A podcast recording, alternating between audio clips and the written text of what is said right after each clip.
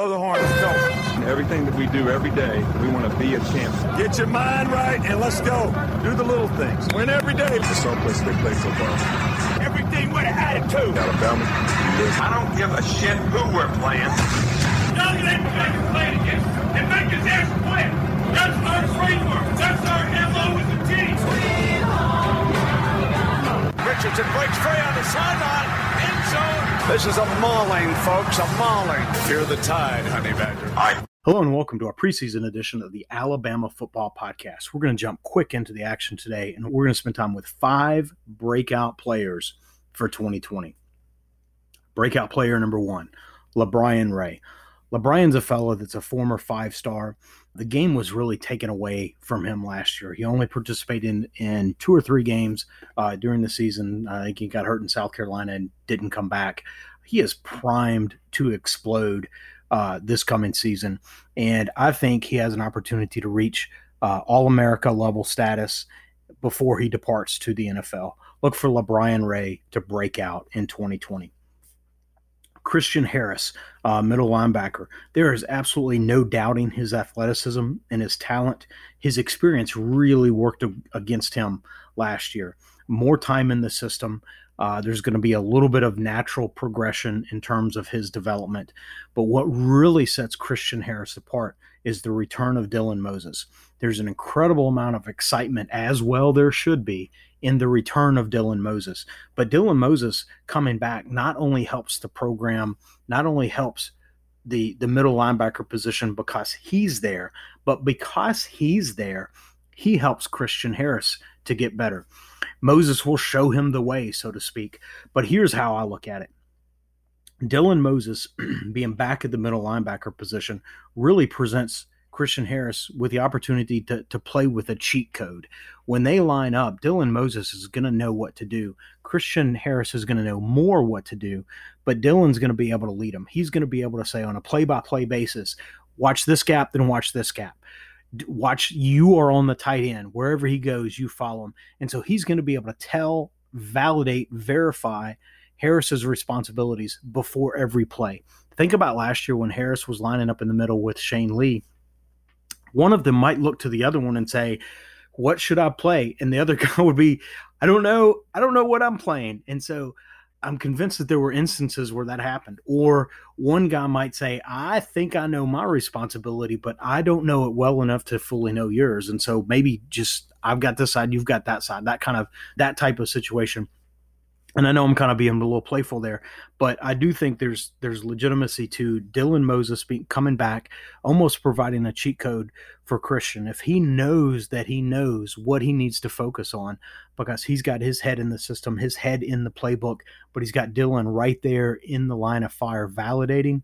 Then I think that's just going to unlock his his potential. He's going to go almost into a developmental slipstream and and develop and progress faster. And his his stair step between his freshman and his sophomore season should be a big step up. And I think Dylan Moses is a, is is a player there, is a contributing factor there, and Christian Harris again is my second breakout player for 2020. Number three, I really wanted to stay away from freshmen. And so I broke that rule just a little bit. We're staying away from true freshmen, but I can't not talk about Trey Sanders. He's my third breakout player for 2020. Look, he might be the most talented running back on the roster. Need anything more than that? Trey Sanders, my third breakout player for 2020. Number four, we're going to go down a little bit. Names that you may not be expecting. Uh, Daniel Wright. He has, we talk about experience meeting opportunity. That's what Daniel Wright uh, has in has in front of him. There's so many players that have departed from the secondary. Daniel Wright, his time is now. He's been in the system a number of years. He's seen he's seen his colleagues, his compatriots who have played ahead of him get drafted. This is his opportunity. He sees the young bucks coming in behind him that have an opportunity to to pave over him uh, in the depth chart. Daniel Wright knows that this is his opportunity. He's got to seize it. it. He knows the system. He knows the playbook. He knows his responsibilities. If he'll execute accordingly, he will have a dominant, uh, an opportunity to dominate in in 2020. I, I go back to uh, an opportunity that I had to, to meet with, uh, sort of it happened sort of organically, but to meet with someone who works in the football offices. And one of, he had nothing but high praise uh, for Daniel Wright, his in his athleticism. The only sort of caveat he would put around that is that Daniel Wright would freelance a little bit and sometimes freelance a little too much. And we know that Saban doesn't like that. He likes known variables more than unknown variables. And so when you got a player that's going to freelance a little bit, that's an unknown variable. I think Daniel Wright, he knows it's his time.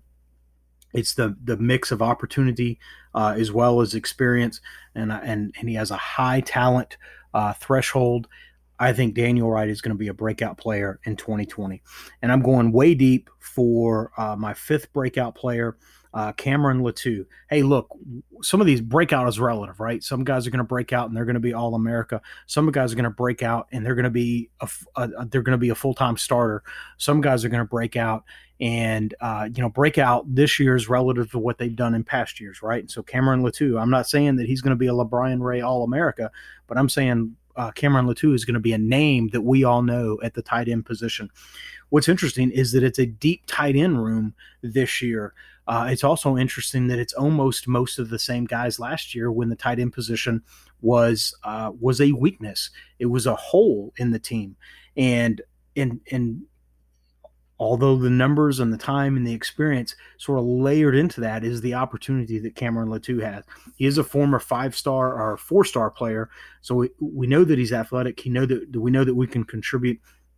I think he came in as a defensive end, uh, was moved to to tight end, and last year was working through that transition. This year, he's had a full year in the tight end room. Uh, some of the players have had three and four years in the tight end room, and they haven't broken out. I think Cameron is going to break out at the at the uh, at the tight end position. He has an opportunity. Uh, again, many players in the tight end room that have not yet seized the opportunity. I think Cameron can step ahead of some of those. I also think he has a quiet inside track. Cameron Latu, a couple of times last year in short yardage situations, would fill in at a fullback position. And so a fullback position starts to present opportunities like an H-back.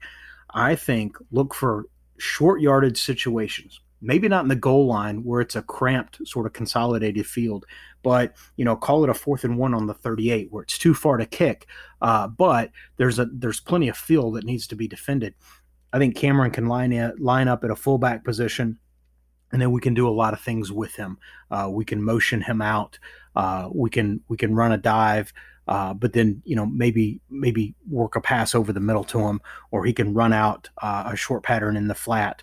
And having lined up as a fullback, he's going to be able to sneak out there and uh, and and truly be a tight end in a pass catching situation.